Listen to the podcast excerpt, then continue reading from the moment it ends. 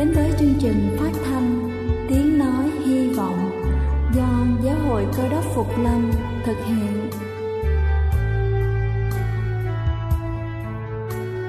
Kính thưa quý vị, Đức Chúa Giêsu trước khi Ngài về trời đã ban cho các môn đệ của Ngài một điều răn mới, đó là họ phải yêu thương nhau như chính tình yêu mà Ngài đã dành cho họ. Quả thật vậy thưa quý vị, tình yêu thương là một món quà vô giá mà Chúa đã ban cho nhân loại, và đó cũng là thông điệp mà chúng tôi muốn gửi đến toàn thể quý vị. Nếu quý vị muốn tìm hiểu thêm về chương trình, về niềm tin hoặc muốn nghiên cứu về lời Chúa, xin quý vị gửi thư về chương trình phát thanh Tiếng nói hy vọng, địa chỉ 224 Phan Đăng Lưu, phường 3, quận Phú Nhuận, thành phố Hồ Chí Minh, hoặc gửi email cho chúng tôi theo địa chỉ tiengnoihyvong@gmail.com. Ngoài ra, quý vị cũng có thể liên lạc với bất kỳ hội thánh Cơ đốc Phục Lâm tại địa phương gần nhất. Xin chân thành cảm ơn và kính mời quý vị lắng nghe chương trình hôm nay.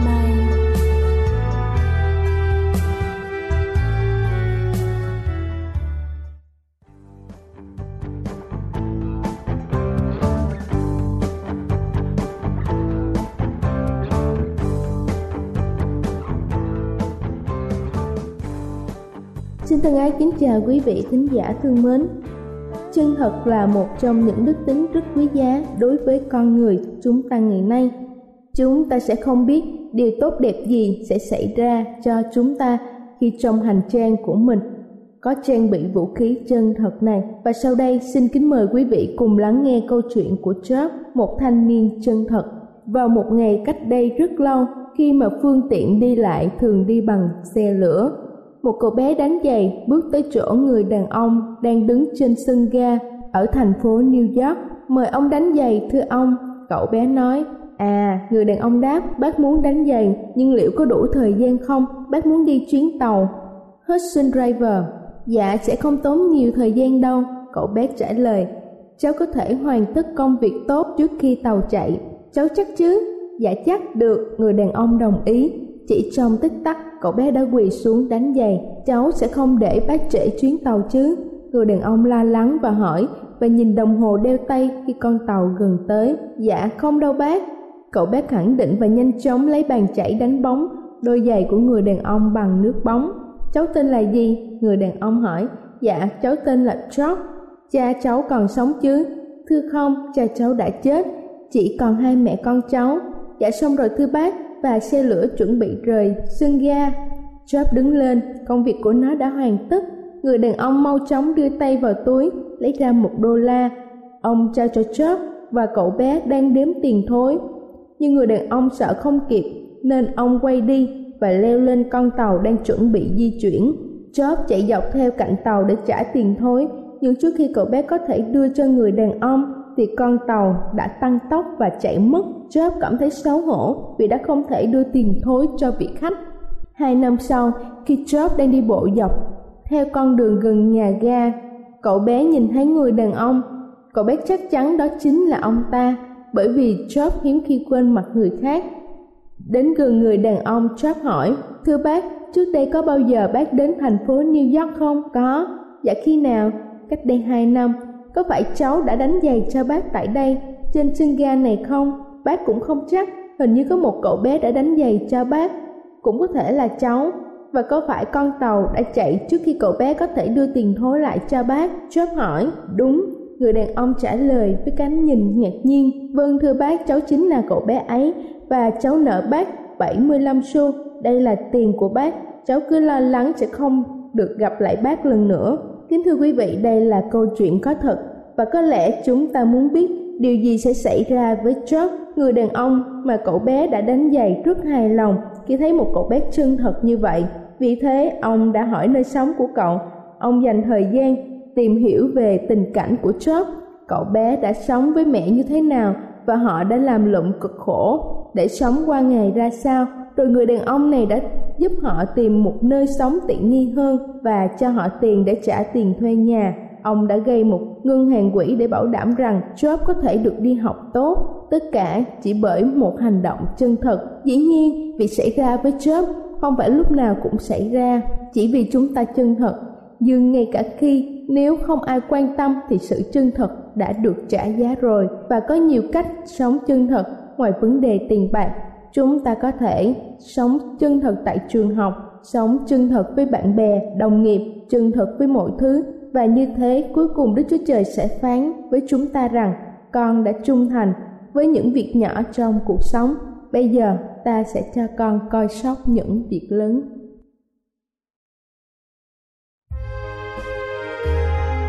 Đây là chương trình phát thanh Tiếng nói hy vọng do Giáo hội Cơ đốc Phục Lâm thực hiện. Nếu quý vị muốn tìm hiểu về chương trình hay muốn nghiên cứu thêm về lời Chúa, xin quý vị gửi thư về chương trình phát thanh Tiếng nói hy vọng, địa chỉ 224 Phan Đăng Lưu, phường 3, quận Phú Nhuận, thành phố Hồ Chí Minh, hoặc gửi email cho chúng tôi theo địa chỉ tiengnoihyvọng@gmail.com. Ngoài ra, quý vị cũng có thể liên lạc với bất kỳ hội thánh Cơ đốc Phục Lâm tại địa phương gần nhất. Xin chân thành cảm ơn và kính mời quý vị tiếp tục lắng nghe chương trình hôm nay.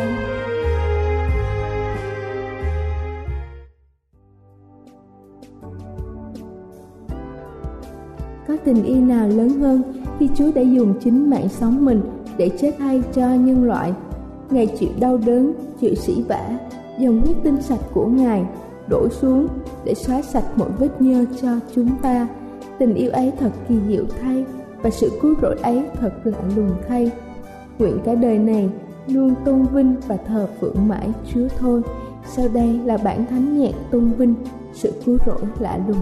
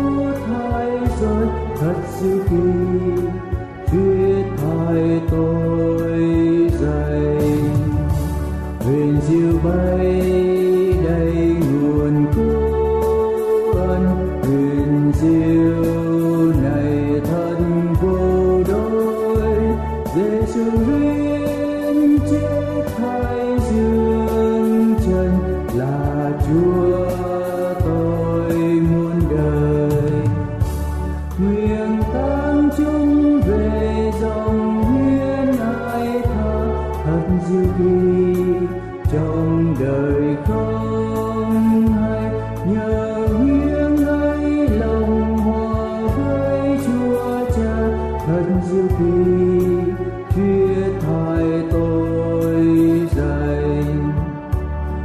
subscribe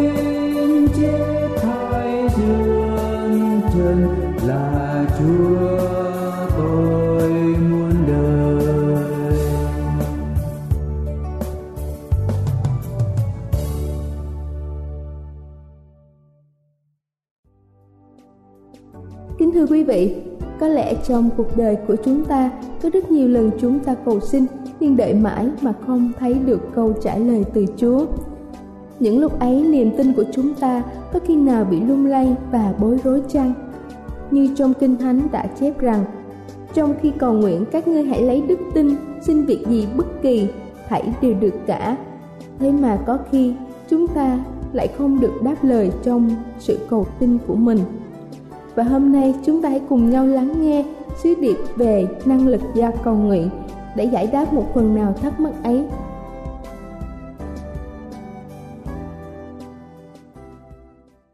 Kính thưa quý ông bà và anh chị em, có một câu chuyện của một sinh viên với nhà bác học. Hôm ấy thì Osama là một sinh viên đang học ở trường đại học.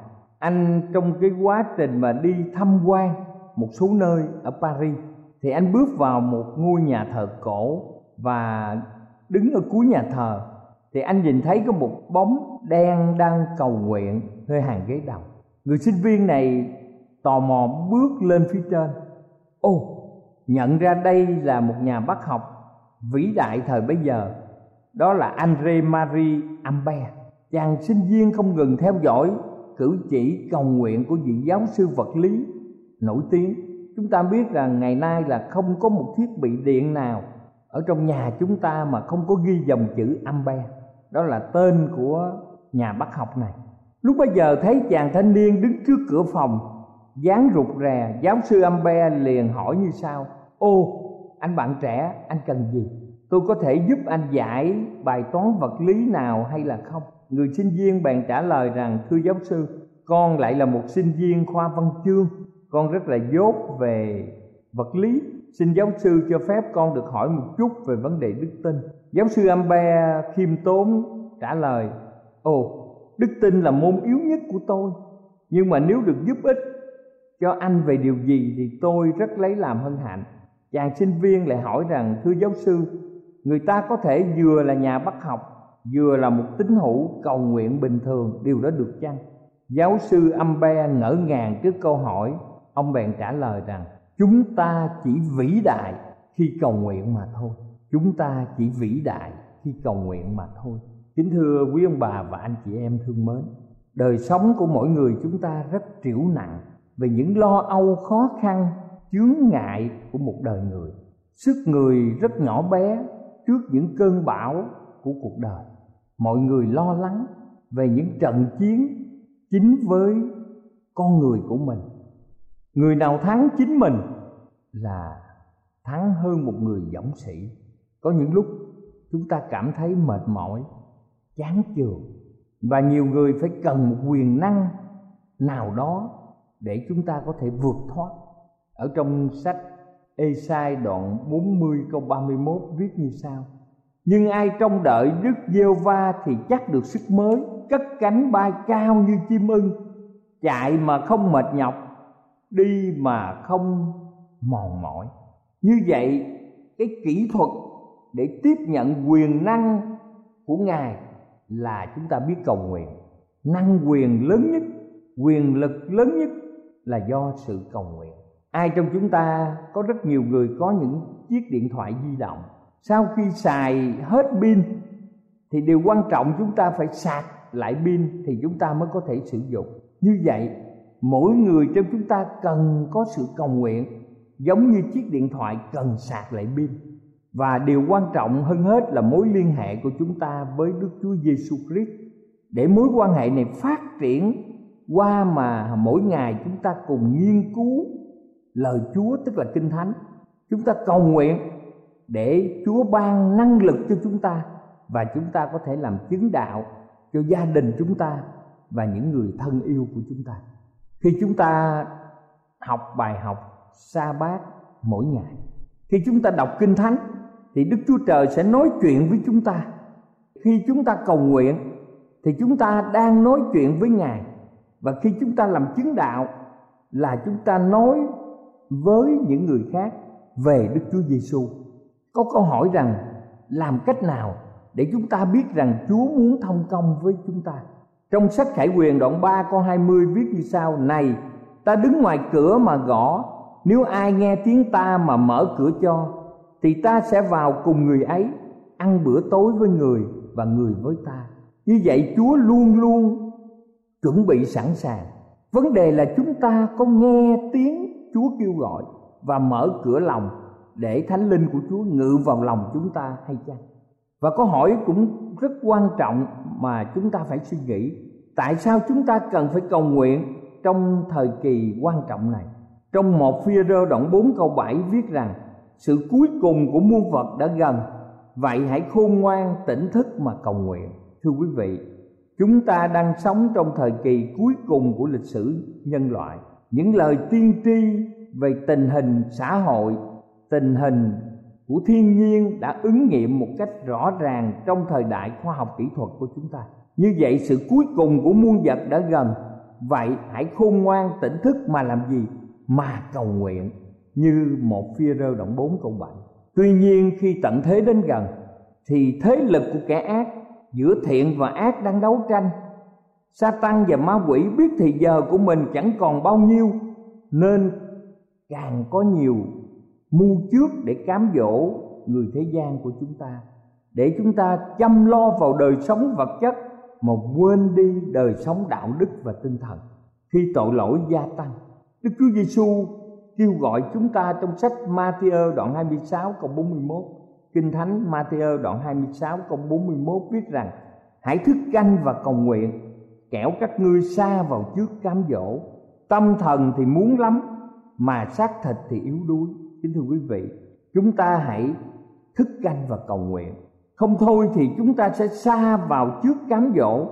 Khi tâm thần thì mình muốn, mà xác thịt thì lại yếu đuối. Kính thưa quý ông bà và anh chị em, như vậy Đức Chúa Trời có sẵn sàng ban điều tốt nhất cho chúng ta hay chăng? Thật vậy, cầu nguyện chính là tâm sự với Chúa, là nói chuyện với Chúa như với một người bạn thân thiết của chúng ta. Chúng ta không cần văn hoa bóng bẩy, ngoại trừ phát xuất tận đáy lòng. Vì thế Chúa phán trong Phi-líp đoạn 4 câu 6 rằng: trong mọi sự hãy dùng lời cầu nguyện, nài xin và tạ ơn mà trình các sự cầu xin của mình cho Đức Chúa Trời. Như vậy trong mọi sự chúng ta hãy dùng lời cầu nguyện, chúng ta nài xin với Chúa và chúng ta tạ ơn mà trình các sự cầu xin của mình cho Đức Chúa Trời. Như vậy chúng ta suy nghĩ rằng lúc nào thì cầu nguyện tốt nhất. Trong sách Thi Thiên đoạn 5 câu 3 viết rằng: Đức Giê-hô-va, buổi sáng Ngài sẽ nghe tiếng tôi, buổi sáng tôi sẽ trình bày duyên cớ tôi trước mặt Ngài và trông đợi. Như vậy, kính thưa quý ông bà chị em, Chúa Giê-xu cũng vậy. Ngài dậy sớm và buổi sáng sớm Ngài đã cầu nguyện với Cha của mình. Chúng ta nên dành thời giờ tốt nhất trong ngày vào lúc sáng sớm để đọc Kinh Thánh, cầu nguyện, thông công và lên kế hoạch cho một ngày làm việc. Khi các môn đồ yêu cầu Đức Chúa Giê-xu dạy họ cầu nguyện thì Chúa đáp lời như thế nào và Chúa dạy những nguyên tắc gì? Chúng ta thấy trong sách Luca đoạn 11 từ câu 2 đến câu 4. Sách Luca đoạn 11 từ câu 2 đến câu 4 viết như sau: Ngài phán rằng: khi các ngươi cầu nguyện, hãy nói: Lạy Cha, danh Cha được thánh, nước Cha được đến, xin cho chúng tôi ngày nào đủ bánh ngày ấy, xin tha tội chúng tôi, vì chúng tôi cũng tha kẻ mít lòng mình, và xin chớ đem chúng tôi vào sự cám dỗ. Những bản dịch mới đã viết một cách gọn gàng như vậy. Kính thưa quý ông bà chị em, Đức Chúa Giê-xu là đấng yêu thương. Chúa đã nói cho chúng ta biết rằng hãy xin sẽ ban cho, hãy tìm sẽ gặp, hãy gõ cửa sẽ mở cho. Như trong sách Luca đoạn 11 từ câu 5 đến câu 9. Và chúng ta cũng nắm những nguyên tắc của sự cầu nguyện một cách rõ ràng. Trong sách Giăng đoạn 15 câu 16 viết rằng: lại cũng cho mọi điều các ngươi sẽ nhân danh ta cầu xin Cha thì Ngài ban cho các ngươi. Khi chúng ta sử dụng điện thoại, chúng ta bấm một dãy số của người thân, rồi cuối cùng chúng ta bấm cái nút xanh, tức là nút OK, thì thông điệp sẽ truyền đi. Như vậy khi chúng ta cầu nguyện thì chúng ta sẽ cuối cùng nhân danh Chúa Giê-xu Christ hoặc là nhân danh Chúa Giê-xu Cơ Đốc. Amen. Thì thông điệp này sẽ truyền đến với Chúa chúng ta. Đức Chúa Cha tiếp nhận những lời cầu nguyện của chúng ta. qua Ngài là Đấng Cứu Thế Đức Chúa Giêsu mà chúng ta có thể đến gần ngôi tối cao của vũ trụ. Khi chúng ta cầu nguyện, đừng thích cho mọi người xem thấy, vì những người đó được phần thưởng của mình. Chúa khuyên chúng ta những nguyên tắc quan trọng. Khi chúng ta cầu nguyện, hãy vào phòng riêng, đóng cửa lại, rồi cầu nguyện trực tiếp với Đức Chúa Trời ở trên trời. Chúng ta thấy Chúa là Đấng trông thấy mọi chỗ, kính nhiệm sẽ thưởng cho chúng ta. Chúng ta cũng đừng sử dụng những lời cầu nguyện vô ích, như những lời lặp đi lặp lại nhiều lần. Vì tưởng mình lặp đi lặp lại lời cầu xin nhiều lần thì được nhậm, thì được chấp thuận. Kính thưa quý vị, Đức Chúa Trời là Đấng toàn năng. Ngài biết tất cả mọi điều mà chúng ta cầu xin, thậm chí là Ngài biết trước những gì mà chúng ta chưa nói ra. Điều này được ghi trong Ma-thi-ơ đoạn 6 câu 5 cho đến câu 8. Như vậy lời cầu nguyện phải phát xuất từ đáy lòng, và lời cầu nguyện chúng ta được dâng lên cho Chúa. Bên cạnh sự cầu nguyện riêng tư ở gia đình, ở cá nhân, chúng ta có cần sự cầu nguyện chung hay không? Chúng ta xem ở trong Kinh Thánh, sách Ma-thi-ơ đoạn 18 câu 19 đến câu 20. Kinh Thánh viết như sau: quả thật ta nói cùng các ngươi, nếu hai người trong các ngươi thuận nhau ở dưới đất mà cầu xin không cứ việc chi, thì cha ta ở trên trời sẽ cho họ. Vì nơi nào có hai ba người nhân danh ta nhóm giao lại, thì ta ở giữa họ. Cho nên hai vợ chồng cầu nguyện, hai người yêu nhau cầu nguyện, hai người bạn hữu cầu nguyện, và nhiều người thành lập gia đình lễ bái để cầu nguyện. Và nơi mà hội thánh hội họp, chúng ta thuận với nhau, chúng ta cầu xin mọi điều thích hợp với luật pháp, những điều tốt lành, thì Ngài ở giữa chúng ta và Ngài ban cho chúng ta. Như vậy nhóm nhau cầu nguyện có sức mạnh nhiều hơn là chỉ một cá nhân. Chúng ta thấy nhiều viên than, nếu chúng ta gấp một viên than bỏ ra ngoài thì viên than này sẽ tàn lụi, nhưng mà bỏ nhiều viên than với nhau thì nó sẽ cháy một cách lây lan, và chúng ta có thể đun nấu mọi vật. Kính thưa quý vị, đây là kết quả tốt đẹp của sự cầu nguyện. Và thái độ của chúng ta trong lúc cầu nguyện như thế nào? Kính thưa quý ông bà chị em, ở trong Thi Thiên đoạn 95 câu 6 và câu 7 cho ông ta biết rằng: hãy đến cúi xuống mà thờ lại, khá quỳ gối xuống trước mặt Đức Giê-hô-va là Đấng tạo hóa chúng tôi, vì Ngài là Đức Chúa Trời chúng tôi.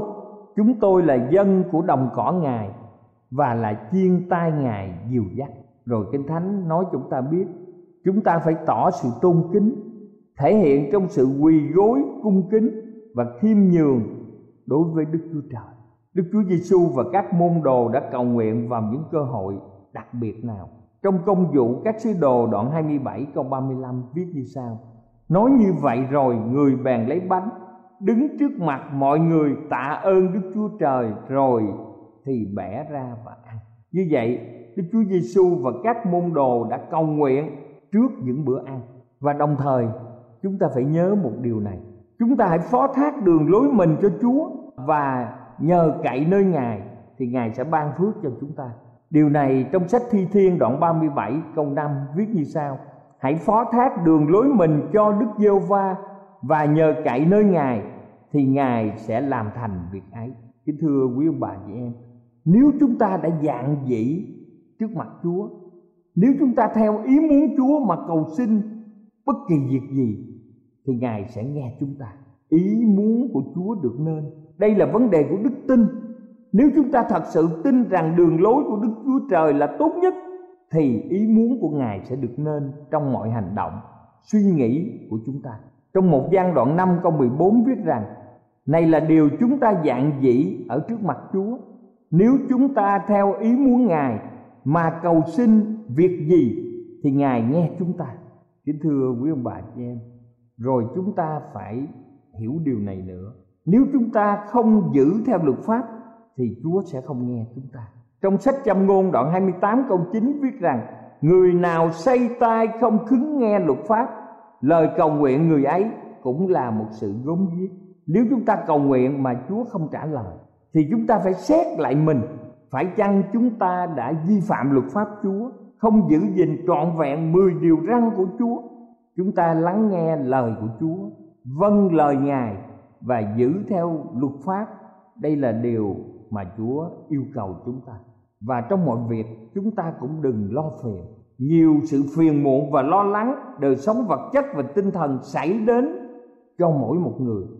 Nhưng trong mọi sự, chúng ta nên dùng sự cầu nguyện, nài xin tạ ơn mà trình bày cho Đức Chúa Trời. Trong Phi-líp đoạn 4 câu 6 cho chúng ta biết điều này. Chớ lo phiền chi hết, nhưng trong mọi sự hãy dùng lời cầu nguyện, nài xin và sự tạ ơn mà trình các sự cầu xin của mình cho Đức Chúa Trời. Cho nên chúng ta phải biết ngợi khen Đức Chúa Trời và biết ơn về tất cả những điều mà Ngài ban cho chúng ta. Nhiều người chúng ta cầu xin mà quên rằng khi Chúa đáp ứng thì chúng ta phải tạ ơn. Và cuối cùng, kính thưa quý ông bà chị em, trong việc cuộc sống chúng ta cũng có nhiều sự bất bình, giận dữ người khác. Kinh Thánh khuyên chúng ta ở trong Mác đoạn 11 câu 25-26 rằng: khi các ngươi đứng cầu nguyện, nếu có sự gì bất bình cùng ai thì hãy tha thứ, để Cha các ngươi ở trên trời cũng tha lỗi cho các ngươi. Như vậy thì nếu chúng ta có bất bình với ai thì chúng ta hãy tha thứ cho họ, để Đức Chúa Trời cũng tha lỗi cho chính chúng ta. Tha thứ là một cách giải thoát quan trọng cho chính mình, và để lời cầu nguyện chúng ta được dâng lên Đấng Tối Cao, chúng ta sẵn sàng yêu thương, tha thứ người khác như Đức Chúa Trời đã tha thứ những lỗi lầm trong cuộc đời chúng ta. Và kính thưa quý ông bà chị em, chúng ta thông công với Đức Chúa Giêsu mỗi ngày, trong lúc chúng ta ăn, trước khi chúng ta ngủ, trước khi chúng ta làm việc của mỗi buổi sáng tốt lành.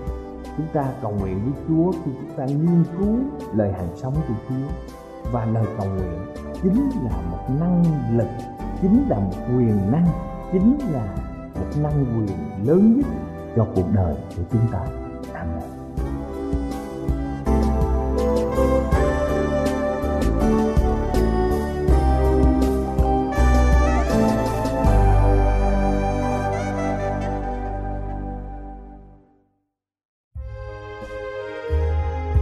Đây là chương trình phát thanh Tiếng nói hy vọng do Giáo hội Cơ đốc Phục Lâm thực hiện. Nếu quý vị muốn tìm hiểu về chương trình hay muốn nghiên cứu thêm về lời Chúa, xin mời quý vị gửi thư về chương trình phát thanh Tiếng nói hy vọng, địa chỉ 224 Văn Năng Lưu, phường 3, quận Phú Nhuận, thành phố Hồ Chí Minh, hoặc gửi email cho chúng tôi theo địa chỉ tiếng nói hy vọng amos@gmail.com. Ngoài ra, quý vị cũng có thể liên lạc với bất kỳ hội thánh Cơ đốc Phục Lâm tại địa phương gần nhất. Xin chân thành cảm ơn và hẹn gặp lại quý vị trong chương trình lần sau.